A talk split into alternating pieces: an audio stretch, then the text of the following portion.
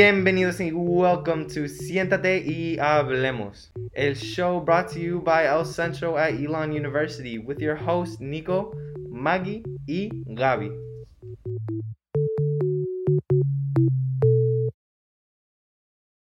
Bienvenidos y welcome to a new episode of Siéntate y Hablemos. Today we have a guest. We have a new series coming on. It's called Being Latinx and since Latinx can cover so many different people and it's not just one part of somebody's identity, we wanted to highlight the whole entire culture of, of Latinos and what what that encompasses, what identities also come with that. So yeah, today we have of course um, me, Nico Gaspar, and we're missing Gabby and Maggie today, but we do have Mackenzie and Valentina for you. And our guest for today is Mr. Tyrone Jean. Thank you so much for taking the time with us. Thank you so much for sitting down with us. You want to introduce yourself, talk about what you do here at Elon? Sure, sure. So welcome and, and thank you all for having me um, on this uh, podcast. Um, so my name is Tyrone Jean and I serve as the Assistant Dean of Students and Director in the Center for Race, Ethnicity, and Diversity Education here at Elon. My primary role and responsibility is to advocate for underrepresented students. Um, and in that role, I do that through a lot through diversity education. I do that through you know, different educational workshops, but I find myself often at, uh, at different tables across the institution, advocating for students and making sure that they have a quality experience and that their voices are heard. Um, so that's first and foremost sort of my, my role and responsibility or how I view my role and responsibility here at Elon. Perfect. Thank you so much. I guess I forgot to mention that today's episode of um, Being Latinx and is about being Latinx and Afro Latino. And Tyrone, what what brought you to Elon to this position? What what um what brought you to to to pursue this career? I think in many ways my identity shaped shaped my coming to to become a part of uh, higher education. Um, you know, uh, my mother born and raised in El Salvador, my father born and raised in Haiti and met both of them met here in the United States. So, so I grew up both, you know, in a black and brown household, but more importantly, a black and brown neighborhood. Um, and so being exposed to, you know, certain ways of living growing up, hearing different messages around education, the value of education ha- was instilled in me at a very, very young age. And so, you know, sort of uh, college was was not optional. It was like the, the thing you have to do. And so ended up in college and, you know, came across some mentors who really ushered me into pursuing higher education. They felt that because of my leadership roles in college, that I should pursue a, a career in higher education. So when I was in college, I was a member of a, historically Latino fraternity. I was our president of our uh, equivalent of Mi Gente. Uh, and we also had um, at, at, the University of Virginia, where I went to my undergrad, there were 13 uh, Latinx Hispanic organizations. And so there was a, an umbrella organization called La Alianza. Um, and I and I was the chair of that during my time there. And so through all of my work with students, work with with at that time they were my peers, um, mentors were like, you know, you you would fit well in higher education. So you know the, the the rest is sort of history. I sort of fell into it. Um, I've loved what I've done, and I've since since that time, you know, be, being a student, identifying as Latinx and both Black, I've always felt like it was my responsibility and duty to advocate for these students in, in whatever aspect, making sure that they have access to resources, making sure that they have a successful experience and making sure that they take advantage of all of the opportunities available to them. That's super wild to think about that there were 13 Latinx organizations on your campus. Like you know, we have two and I think sometimes even we struggle we struggle to keep those as a really strong campus presence. So yeah. I just imagine that was a really rich environment to like start your your diversity work. Yeah, absolutely. Very, very rich environment. I mean, and I think it also speaks to the the diversity of the Latinx Hispanic community. The fact that there's so many different organizations, right? So there was a Brazilian club, and there was a club that was philanthropic in nature called Towards the Better Latin America, um, and so many different organizations there. But I think that is demonstrative of the, the the diversity within the Latinx Hispanic community. And what was it like being both Black and Latinx within that space? Like I know yeah. a lot of times we think of like the Latinx look or identity. So did you come across any like discrimination or any kind of dissonance with that? Yeah, I mean, I had a lot of different experiences, um, racist experiences. You know, the University of Virginia is, is an institution in the South. Um, and so, you know, I was born and raised in Maryland. And so, while it's not quite the South, it's sort of that Mason Dixon line. And I had a lot of different experiences when I, when I went to UVA. Being both Black and Latinx, I think the experience what shaped my experience is people's reactions to me because I, because I think they didn't really know what to expect, right? So um, I remember walking in uh, back then. We didn't have. I mean, we had internet. Uh, I'm not that old, but there wasn't a lot of social media, for example, right? So you, I got a, I got a slip in the mail with my roommate's name, and I'm sure he got one with my name. And so when I showed up, and you know, I was like, "Hey, nice to meet you." He didn't know what know what to say. I didn't know what he expected when he read Tyrone Jean, right? And so I had a lot of experiences where students really didn't know where to put me in terms of categories, right? My name was Tyrone, but I was in a historically Latino fraternity. I think pe- people were just like, what? and I got this question, what are you? A lot. Um, and I found myself having to justify and, and, and, and explain who I am, where I'm from. And I had to learn to just be comfortable in my own skin and embrace my sort of multiracial um, identity, multi ethnic identity. Um, and talk about that. I mean, I also think that you know, even from my from uh, my black side specifically, my family's from Haiti, right? It's a, a Caribbean country, and so being in the South, there were African Americans who would who would say things to me that were, you know, not inclusive of the full diaspora of the African diaspora.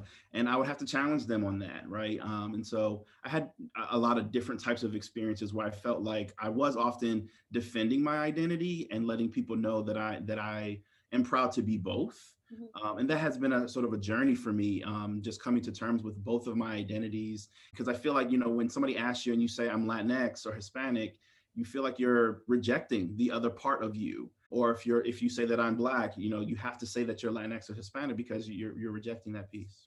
Mm-hmm. and and you you you mentioned it a couple times now of you being part of lambda upsilon lambda the historically latino fraternity. What drew you to to that fraternity to that organization and especially why a latino fraternity? Because there's also historically black fraternities and so which how how did you go about picking those yeah, um, so I was exposed to Greek life um, in high school because I was a football player, and my my, my um, college coaches were a part of Black Greek lettered organizations, and so I was familiar with uh, sort of the cultural aspects of Greek life.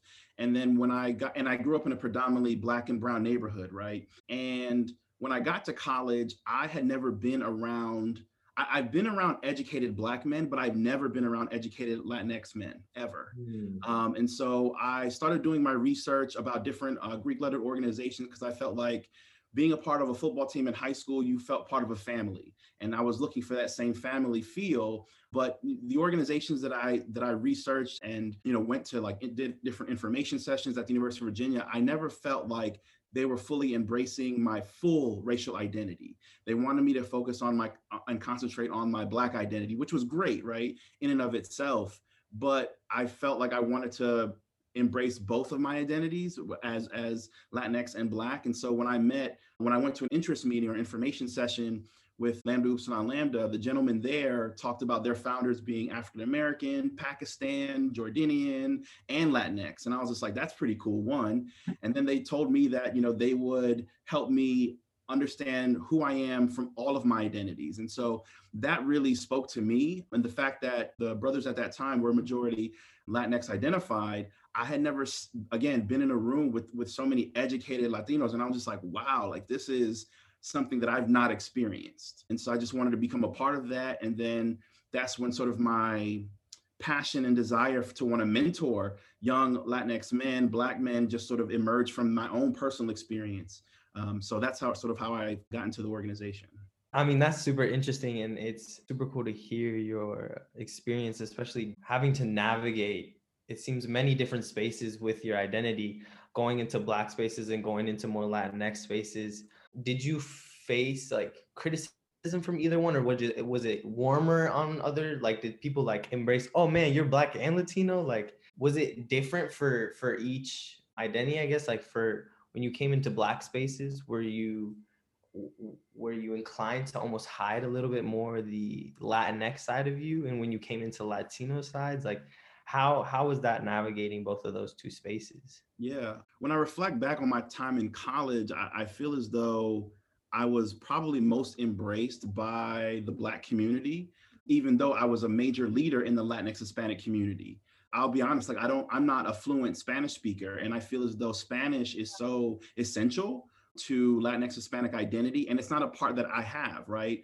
But that I had to learn that that doesn't make me any less Latinx or Hispanic. It just means that I don't have access to certain people because I don't because I, I can't communicate in the same tongue, right? And so in my experience, I have felt that being a part of the Latin, Latinx Hispanic community and not knowing Spanish put me at, I don't want to say a disadvantage, but it created a barrier there. And I, I always like wanted to wanted to break through that barrier.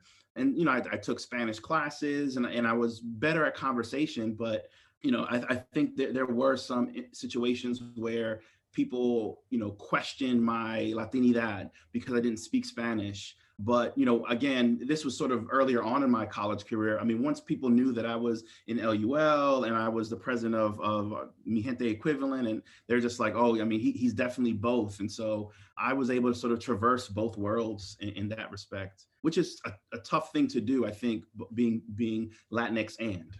For sure, for okay. sure.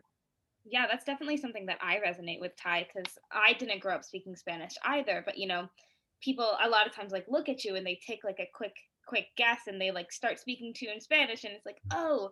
So for me, I know that was a big part of coming into my own Latinx identity is like trying to better my Spanish and put myself in situations where I had to like contend with that uncomfortableness and like you said, kind of like get over it in a way and still embrace your identity. So I'm curious because I know we've talked a little bit and you have a baby you have a son. Mm. what like how are you you know kind of helping him? He's still very little i think. Like how are you yeah. helping him kind of navigate these different identities? Are you teaching him spanish? Are you teaching him another language? Yeah yeah funny enough. And so yeah i do have a, my son will be three next month and, oh. and i also have a one on the way. So the, the second will be here in april. Oh my gosh okay. congratulations!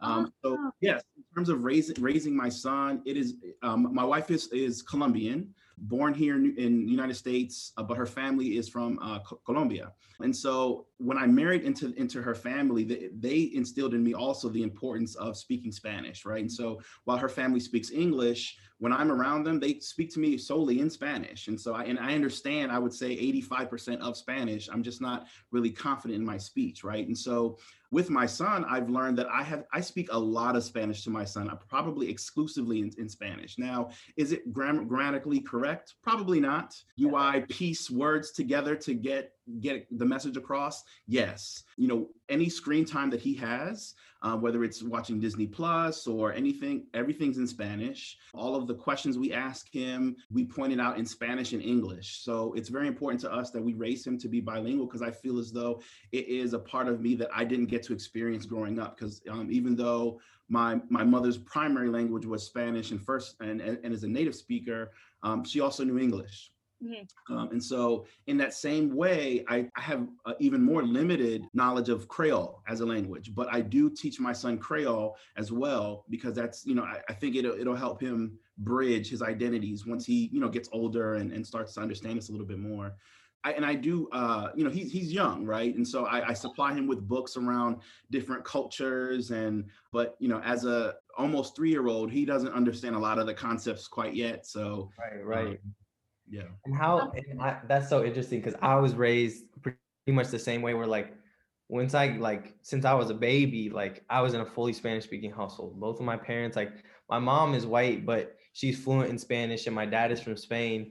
And so we grew up I, in a fully Spanish speaking household. And I learned English from going to school and like talking with my white grandparents that didn't know any Spanish. So I learned it in like the streets with my friends, but I never like I always spoke Spanish at home. But I wanted to ask you a question of like, how do you celebrate both of your identities and like what um, ways can you go through that to just, you know, show your pride in your identities and what things do you do for that? Yeah, I think first and foremost, it's really important to to the extent that you can. I mean, I, I realize this is a very privileged position that I would sit in, but being able to go to these countries and explore what they offer, looking at the history, looking at the culture, looking at the food, looking at the music, looking at the ways of living, I think is very important. And that, that's something that I'm hoping to provide for uh, my children. That's one way I celebrate it. I think another way is, is really understanding where you come from and understanding the, the origins. Like I, I, I'm able to trace back my indigenous family in El Salvador. Oh, and wild. And take pride in the fact that you know they were warriors and they were fighters and that that spirit it's in me and it's going to be in, in my legacy right and so i think that's how i sort of take pride in both of my identities i embrace uh, both of them fully and you know I celebrate it in Latinx Hispanic Heritage Month. I have planned several, events in my lifetime. I've attended several. I think also just listening to the music, the food, teaching about the culture. I think it's a combination of all of this and, and also seeing the similarities, right? Haitian culture and Salvadoran culture, they they have similarities and differences, but family is quintessential to, to that experience, right? And so you know we just got out of the holiday season with with thanksgiving and, and new year's and christmas and all that stuff and i can talk to my son and talk to my, my wife about the principles of Kwanzaa, but at the same time, you know, see, seeing the uh, the songs. I can't. I always mispronounce it. Villancicos. Yeah, yeah.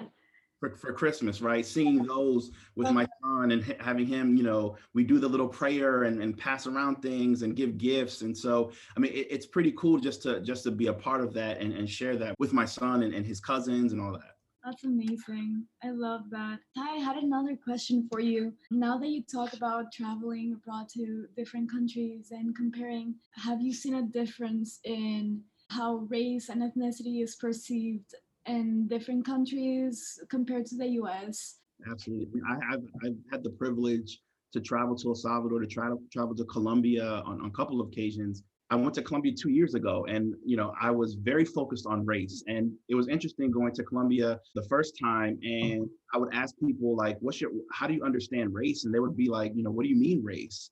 Um, and then they would they would reframe it as class, right? Right. And, and, and that time I went to um, Cali, Cali, Colombia, right? The second time I went uh, two years ago, I went to I, I went to Santa Marta, and so I when I landed, everyone I saw was black and I mm. was just like, what is like this is this is very strange.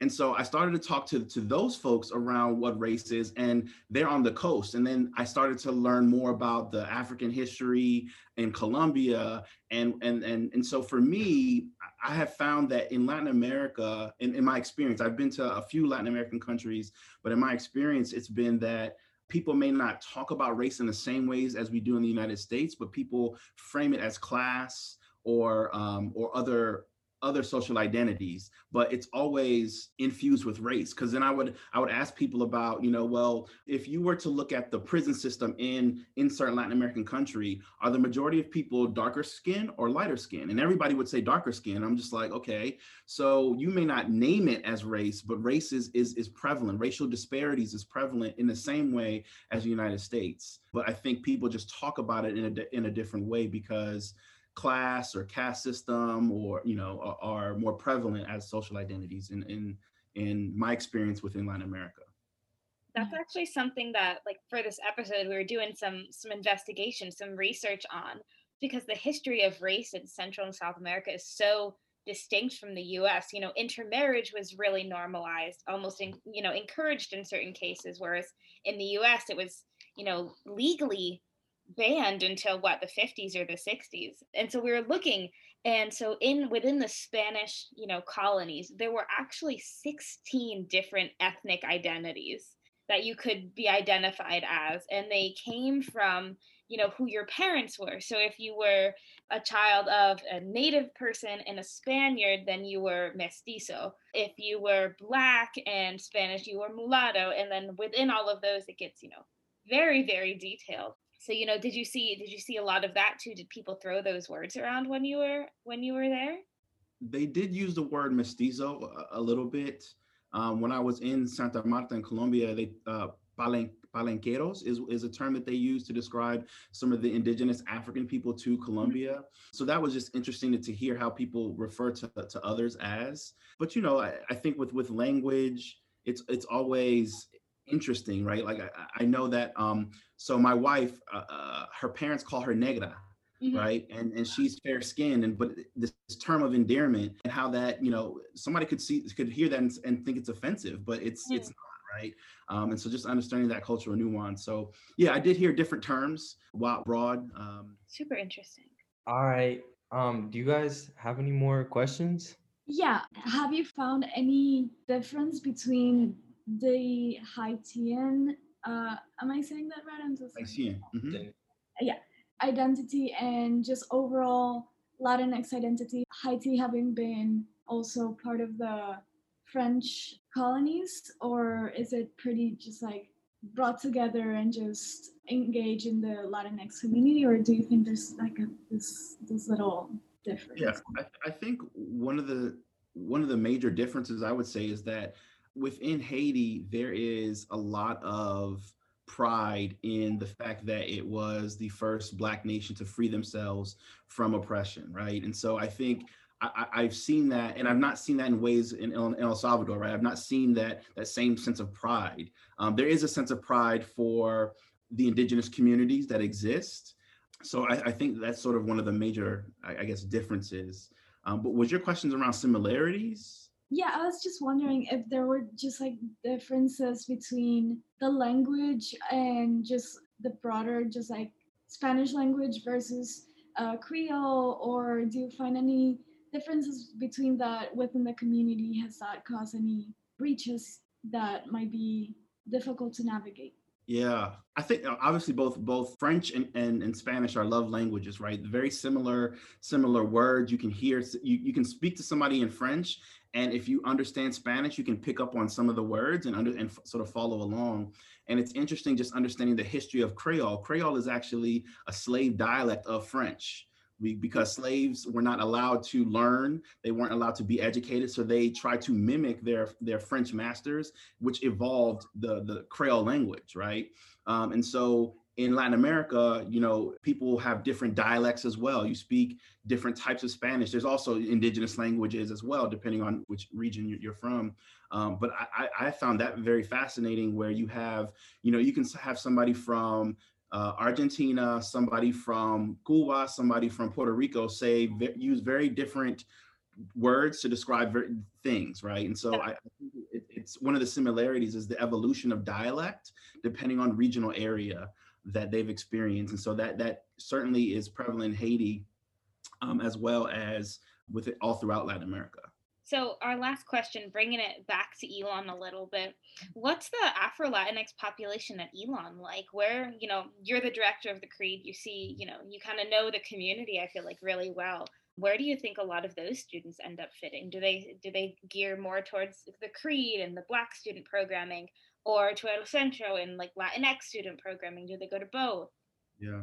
And on top of, I'm sorry to cut you off, but like on top of that question too, like, is there any like way that students that aren't Afro Latino can be better support and better allies to those students?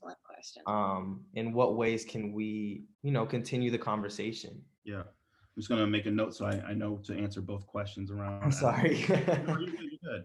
So I'll start with with Mackenzie's question first. But yeah, I, I think where students are, I, I think it's going to be dependent on where where the individual student finds themselves first, how they personally identify. And so, like I said earlier, my journey to understanding my both of my racial and ethnic identities has been that it's it has been a journey, right? Um, and so I understand that some students or or you know colleagues even might come to Elon and feel as though they have to choose between one identity and the other, and whichever more embraces them, they will sort of you know lean towards. Um, and so, in my experience, students who identify both as Black or Latinx or Afro Latinx, they're going to go wherever they feel most comfortable. Um, and so this also gets to your point, Nico, about you know how do you build stronger bridges and become allies? Is you know, and and I think you know we, we already do this uh, in a good way already, but not allowing language to be the barrier um, and, and removing barriers to creating access to, to embracing different communities. I also think about, you know, expanding the breadth of what we understand the Latinx diaspora to be, right? There are Asian Latinx folks, there are Muslim Latinx folks, Jewish Latinx folks. I mean, there's so many type of Latinx folks that if we can be, if we can eliminate barriers like language, I think you'll you'll realize how large the community actually is.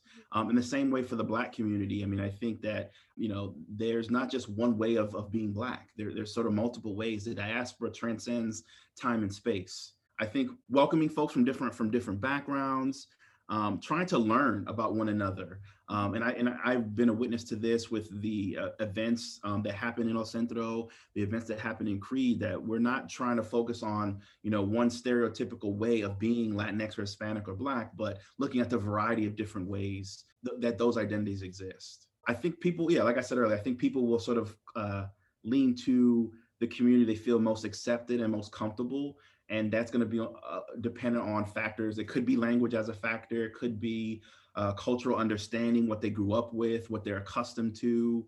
Um, so it, it really just depends. Like you know, when I married my wife, I told her about my customs for for celebrating the holidays, and she was like, "Well, we sing villancicos and we eat."